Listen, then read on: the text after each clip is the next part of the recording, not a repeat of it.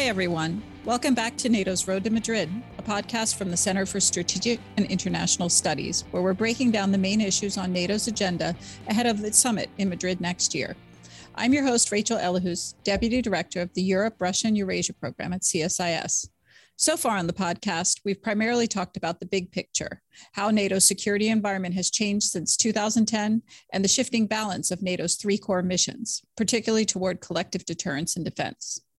This week, we're doing our first deep dive into a bit more of a niche area, NATO's space policy. To help explain why space matters so much and what is at risk, we're interviewing two brilliant women from two sides of the Atlantic who follow space security issues very closely. Kaitlyn Johnson, our colleague here at CSIS, and Andrea Rotter of the Hanns Seidel Foundation in Germany. We hope you enjoyed the discussion.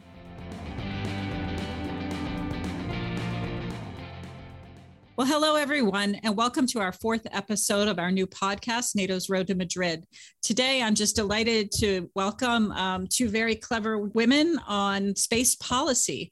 I'm welcoming Kaitlyn Johnson, who's the Deputy Director and Fellow with the CSIS Aerospace Security Project, and Andrea Rotter, who's Head of Division of Foreign and Security Policy at the Hanns Seidel Foundation. Kaitlyn, can I start with you? I imagine the topic of, of space policy in NATO might be new to some of our listeners. So, can you give us a quick overview of the kind of military benefits that are provided by space capabilities?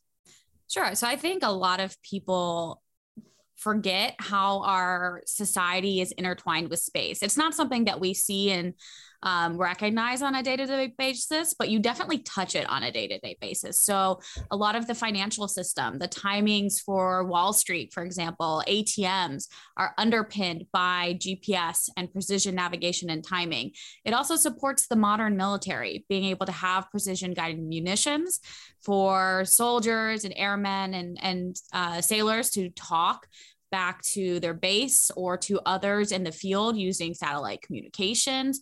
It also provides a lot of data and intelligence gathering services. We have a lot of what we call ISR or intelligence, surveillance, and reconnaissance satellites that provide a really important national security capability to the United States, and, and others have these same capabilities as well. And it's really a burgeoning field for both national security policy, but also commercial uh, policy across the world.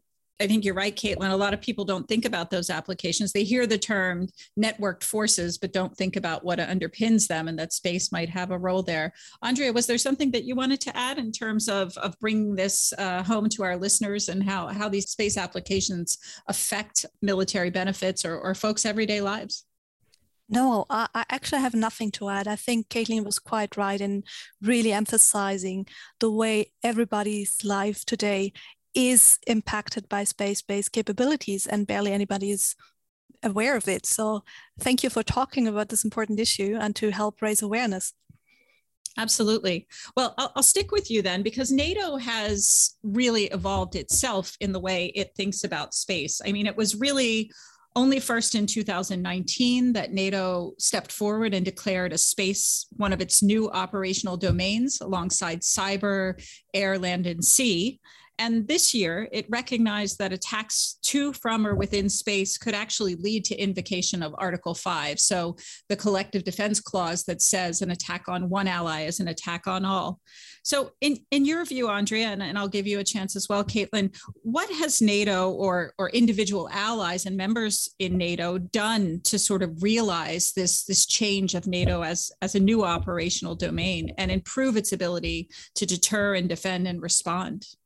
As you mentioned correctly, I think within the last couple of years, we've seen a fascinating progress within NATO to really grasp the idea of space, not just as a strategic enabler uh, for military operations across all domains, but also for a strategic operational domain in itself. But I think it's also important to note that it's not a new development. So NATO has been a very important space of space actor during the Cold War, although the dynamics certainly are changing. On the international stage, I think you can really witness a a trend towards centralizing, modernizing, and streamlining military uh, military capabilities and services all across the globe, especially the United States when it rushed forward, uh, to put it like that, with the establishment of the US Space Force and the um, re-establishment of the US Space Command, but also across Europe, for example, in France or in Great Britain, or as, uh, as of July 2021, also Germany, we've seen the establishments of military space commands and the restructuring of its military forces to better uh, deal with space and the challenges from space. Kaitlyn, are we seeing anything in terms of more operational planning or exercises or, or working space into NATO's capability targets? Because Andre referred to a lot of efforts that are happening, I think, at the national level, whether it's in the US or in, or in European allied countries. Have you seen any action in, in NATO per se in those areas?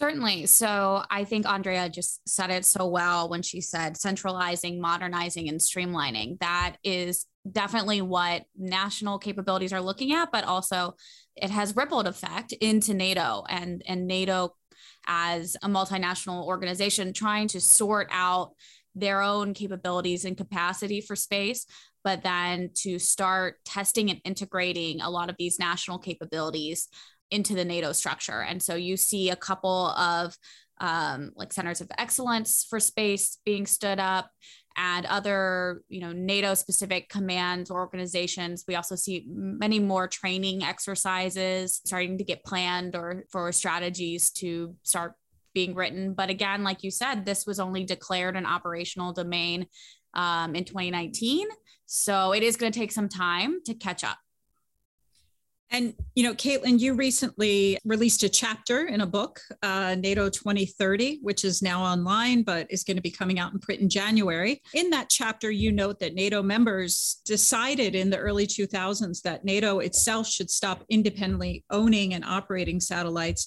and would instead rely on the national satellites of member states. So NATO owns some of those ground segments that received uh, the communications data from the satellites. But in terms of, of owning those satellites, satellites, it really is relying on, on national satellites of member states. Can you briefly explain the rationale behind that decision and discuss the benefits and drawbacks of that approach today? Sure. Well, as Andrea said, the space domain really came into its age during the Cold War, along with the nuclear domain. So, if you think of it in that context, of course, NATO was actually one of the first actors in space. I think their first satellite was in the 1970s. In that time, you know, space has fully evolved from only supporting nuclear uh, command and control or missile warning to having a lot of other capabilities, as we've discussed. And I think with that, and with the end of the Cold War, countries started to invest in space for different reasons than this like nuclear deterrence and notification. And so, with that, the decision was made that NATO would not procure its own satellites as an organization, but instead rely on members' capacity and capability. And those members have continued to build and operate and um, develop robust, you know, space capabilities. The United States, for example, has the best and, and most capable uh, space systems, but we see the UK, Germany, France, and Italy also investing heavily in, in, in certain pockets of of uh, space capabilities as well. And so I think with national space strategies, you know, there was the trade off of do we want this to be coming from NATO to to fulfill NATO's mission, or can we put the burden on the state specifically? And without the context and and you know conflict of the Cold War, I think it probably made most sense at the time to rely on nation states uh, capabilities than investing in the the NATO architecture. That's an excellent observation. And, and I think something that extends beyond space. In fact, in cyber, a lot of the capabilities that NATO relies on belong to individual member states. And, and there is a similar rationale that those capabilities didn't, didn't grow out organically because of a desire to, to counter that single overarching threat that we saw during the Cold War. They, they came out of other purposes and uses, many of them commercial, in fact. So NATO doesn't own and operate a lot, and, and this is this is probably um, no exception. But Andrea, something we hear a lot about in NATO circles is this idea of burden sharing. And Kaitlyn mentioned a few of the nations who actually have space capabilities. And, you know, this, these are costly high end capabilities. So it's no surprise that it ends up being some of, of the bigger members who have them. In terms of space, is there an over reliance like we see in other areas on the United States or enabling capabilities in space? Or is, is space maybe a bit different? Um, and as the EU is starting to ramp up its own capabilities in the security and defense space, is there possibly room for cooperation between NATO and EU with regard to burden sharing in space?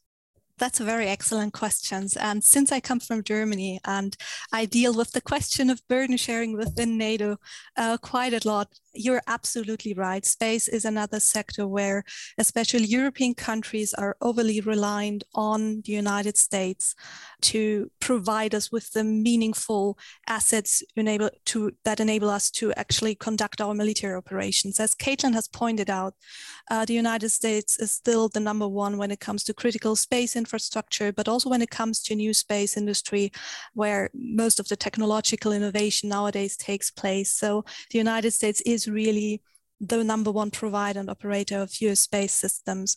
So, as you mentioned, I think this is also due to the fact that within the alliance, we really have a huge discrepancy between sophisticated, capable space actors like the US or like Germany, the France, or the United Kingdom, but also a lot of not so sophisticated space actors uh, who really do rely on space capabilities but cannot provide them on their own. But what we've seen, I think, in recent years is really across NATO an effort among allies to invest in space capabilities to, to a certain degree, also lessen our dependence on the United States. And as you mentioned, the European Union. So, in general, the European Union space program is, civil, is civilian in nature. So, it rather focuses on the um, space industry, it focuses on the scientific aspect of space research we've seen quite a significant increase when it comes to investment in these sectors. But on the other side, um, it's also interesting to note that um, there's a growing awareness within the European Union that space is not just a strategic enabler for military operations, but also a very important basis for any kind of notion that you have about strategic autonomy. So, especially with France putting forward a very ambitious program for strategic autonomy uh, within Europe, I think uh, there's a growing awareness and also a quite a chance actually to foster cooperation between NATO and the European Union because the European Union really does have interesting space programs which can also complement NATO's capabilities. Thinking about Galileo, our our own navigation system, thinking about Copernicus, our Earth observation systems, um, hopefully soon also GovSat, our governmental satellite communication system. So I think there's quite a convincing case to be made about closer EU-NATO cooperation, which then should be institutionalized, but which has not happened yet. That's fascinating. And I want to give the EU credit for having wonderful names for these programs, Copernicus, Galileo. I mean, it really, it really sets the level of ambition high and, and is really exciting. Um, you know, listening to you, it, it, strikes me that that cooperation between NATO and the EU is so essential to something the alliance is talking about a lot today, which is resilience. And the idea that, yes, some forces may rely on GPS and, and others might be relying on, on Galileo and to have those options if there is an attack on critical infrastructure or those communications really makes sense for both NATO and the EU. Um, so I hope we'll see more in that direction. You know, we talked about uh, some of the mechanisms and, and structures that NATO is setting up. Uh, and you mentioned centers of excellence. Um, but I think that, as I recall, in October 2020, allies also agreed to create their own NATO Space Center. And that, in fact, Andrea, that's housed at Allied Air Command in Germany. Could you tell us a little bit about how that Space Center is coming together and what its mandate is? Uh, sure, gladly. Uh, so, as you mentioned, it's just been established barely a year ago. So, it's still in a very early phase of being established. And so, it's with performing its functions on a very limited basis. And that's, I think, is quite interesting, but also something that you see quite often nowadays when it comes to space and, and space uh, capabilities or military space programs. So, you put a new label on already existing structures, and then you see from from where it goes. Uh, was you see where it goes from there. So currently we have a small group of experts from Germany, the UK, and the United States, but also further personnel is going to be added. And the main mandate, you could say, for the NATO Space Center is threefold. So on the one side, it's due to it's set to coordinate allied space activities. It is also there to provide support to NATO military operations from space by, for example, providing SATCOM or imagery. But a really important um, task, and which I find quite fascinating and necessary, is the last task to actually increase NATO's space domain awareness. And thereby, it works closely with the national space agencies. They provide the relevant information, be it ISR information or SSA data. And then the NATO Center, Space Center, will merge all this information together and then distribute it among all member allies so that we have the common ground when it comes to information information. But as I said, it's still in the process of being established, and we will, ha- will have a more, or certainly more steps to go down the road. That's so important. I mean, you mentioned domain awareness. It's so important to indications and warning, getting allies on the same page. We see a similar model with the NATO Intelligence Fusion Center because if allies don't have a common picture and interpretation of that picture, it, it becomes very difficult to move into any sort of collective action. Uh, Kaitlyn, did you want to come in on this question as well? I did. I just wanted to reinforce how important space domain awareness is um, and how challenging it is. It's not like tracking traffic where we can see cars and identify them and where they're going. It is an educated guess of often where that satellite is in space, um, its altitude, its inclination, how fast it's moving, the size of it. Um, and as we see this increased presence in low Earth orbit, especially, which is getting incredibly crowded and then also full of space debris, which everyone loves to talk about, knowing where our satellites are and where they're going and what they're classified as is incredibly um, important for making informed decisions about resiliency, as you mentioned, Rachel, but also coordinating amongst allies and partners when it comes to, for example, which satellite has the capacity over a certain you know area on Earth at what time. Um, and so that's really important when you think of uh, forces on the ground um, or in, in zones of conflict. That's great. I mean, Kaitlyn, sort of following that thread, in your book chapter, you write about how space figures into discussions about gray zone and cro- cross domain deterrence. And given the complications you just laid out about, you know, domain awareness in space, that gray zone is known for being very difficult in terms of attribution and, and generating allies consensus on what they're seeing and whether they have to to respond. And in our second episode of this podcast, we talked about how US and NATO planners are really struggling to shape operational concepts in these areas and integrate them into, for example, the NATO integrated military structure or even national military structures. What do you think needs to be done with respect to space in this sort of gray zone cross domain deterrence area? Um, it seems that the risks of, of failing to do so could, could be quite consequential sometimes I think that space is like the ultimate gray zone. There are minimal rules in space for operating satellites, minimal rules for norms of behavior or what constitutes good behavior in space, um, but also that space systems or and counter space systems, so systems that you know deny space services, can be used both in space or on the ground and often they're really hard to attribute or to accurately you know pinpoint where they are or where that you know jamming signal or something like that is coming from. So we have seen you know our organization writes an annual report on counter space weapons assessment. So we look at what in open source information are other countries investing in? Where have we seen instances of counter space weapons being used or tested? And a lot of these instances we find are in these like areas of gray zone conflict, including Ukraine. Um, we see jamming technology specifically. So, big towers that just throw up a bunch of radio frequency signal that's similar to the signal that the satellite is communicating in. And it creates this static that you just can't intercept, you can't receive the signal that from the satellite clearly. And that is a great, you know, gray zone challenge in that they are mobile, they're ground based, they're reversible. So they don't permanently damage anything, they don't kill anybody, but they do disrupt that capability so severely that it's almost like you don't have it and it's causing all of these these questions and so i think this is a struggle everywhere it's not you know just for nato but also the united states on how they plan to to attack and plan for these you know these counter uh, space weapons in in gray zone areas yeah, that's that's quite fascinating and disturbing at the same time. I mean, you you sort of gave us a little taste of of what these capabilities look like in space. Can you just explain, going a little bit wonky here, the difference between passive and active satellite defense options? Because I think it's hard for listeners to to maybe visualize how those are operationalized. Sure, I love talking about this because it really gets into the kind of dual use nature of a lot of space systems. Um, as Andrea was saying, a lot of civilian systems can benefit the military. GPS is a great example of that. It both enables me to order Uber Eats or find my way around DC in traffic, but it also, uh, you know, provides a signal, an encrypted signal for the military to use precision guided munitions.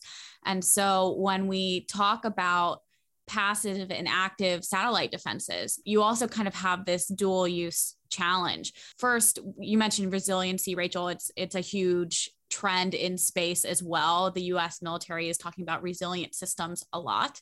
And there are many ways to do this. One is to invest in passive defenses. So that is making your satellite harder to damage or harder to attack.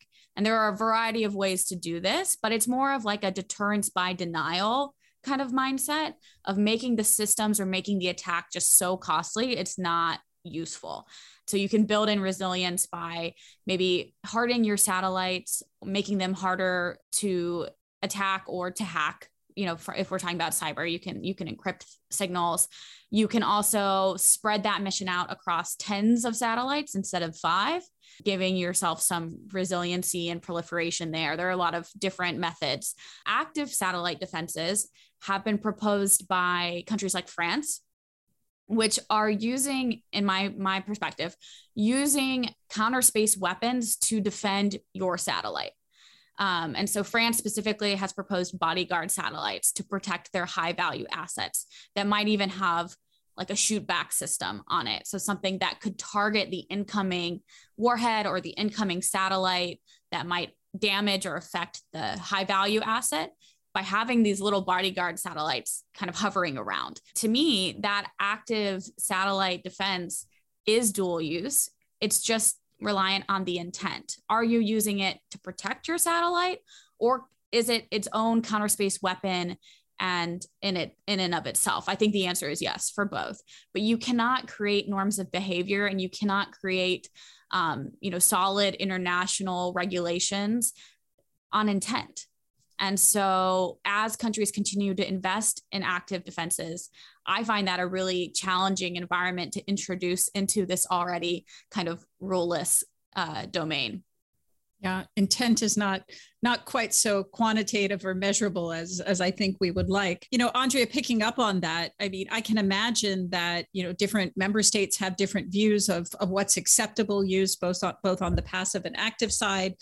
But there are there any rules? I mean, I mean, Kaitlyn talked about space as the ultimate gray zone, and the fact there really aren't many rules. But are there any international rules and norms that are already in place that put limits on military conduct in space or other things and and if not what do we need most to sort of make sure this this stays in a useful but but sort of contained direction yeah, sure. Um, I think Kaitlyn perfectly um, elaborated on the really many dangers that are in or that we find in space nowadays. And partly they're mostly or they're mostly due to the fact that space is kind of an underregulated sphere. So sometimes people really compare it to the wild wild west or the hotspot of gray zone area as um, kaitlyn has pointed out. So the international law basis i'd say is the, inter- is the outer space treaty dated from 1967 so as you can see a lot of time has passed since 1967 so um, international law or space law has really fallen behind the technological and political um, development so far. But what the Outer Space Treaty does is laying down the governing principles of how to use space.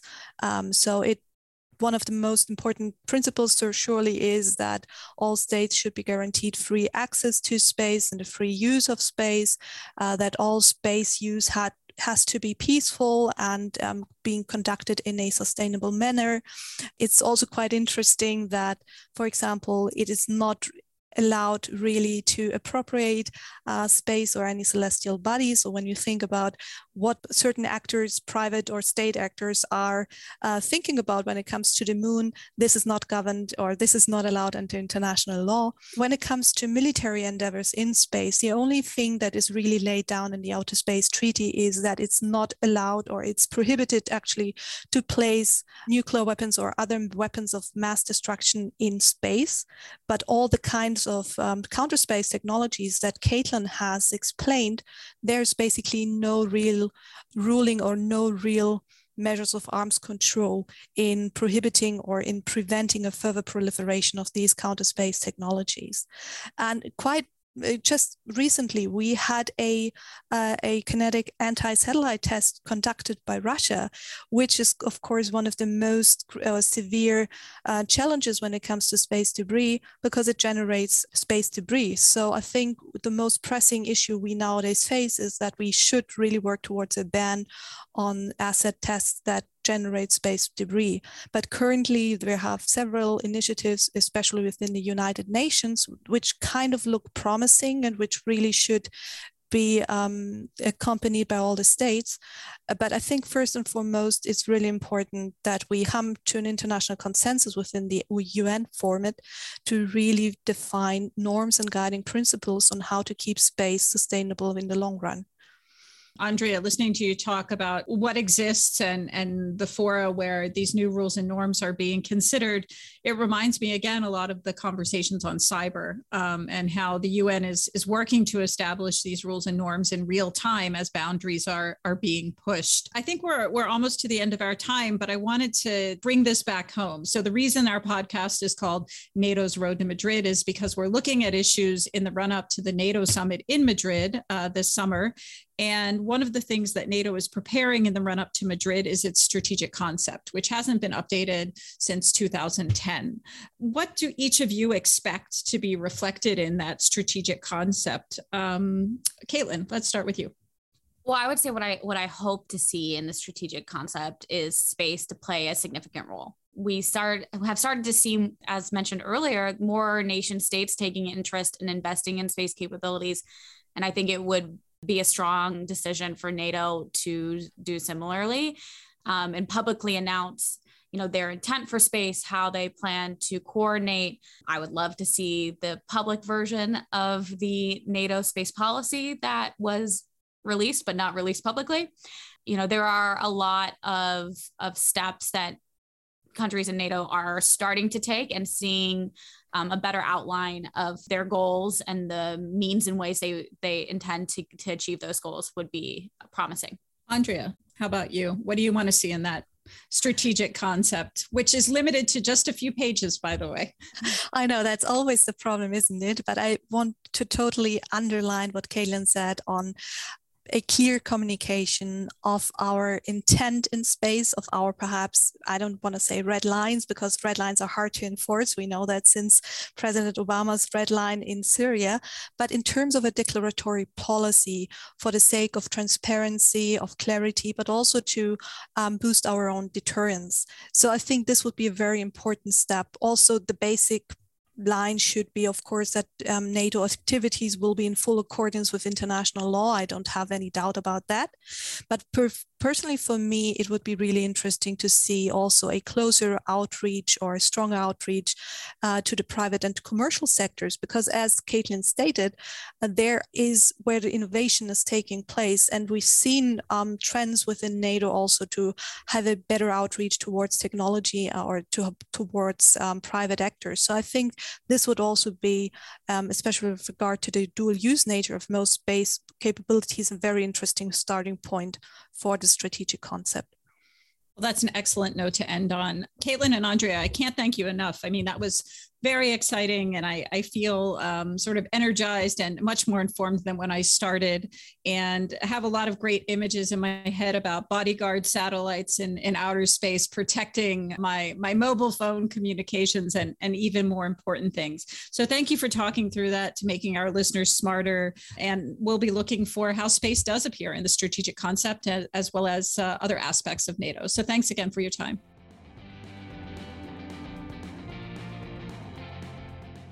That was another episode of NATO's Road to Madrid.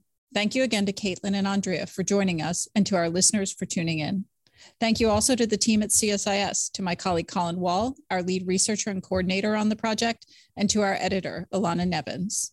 If you like what you heard, please check out our page on the CSIS website, subscribe to the podcast on your platform of choice, and leave us a rating and review.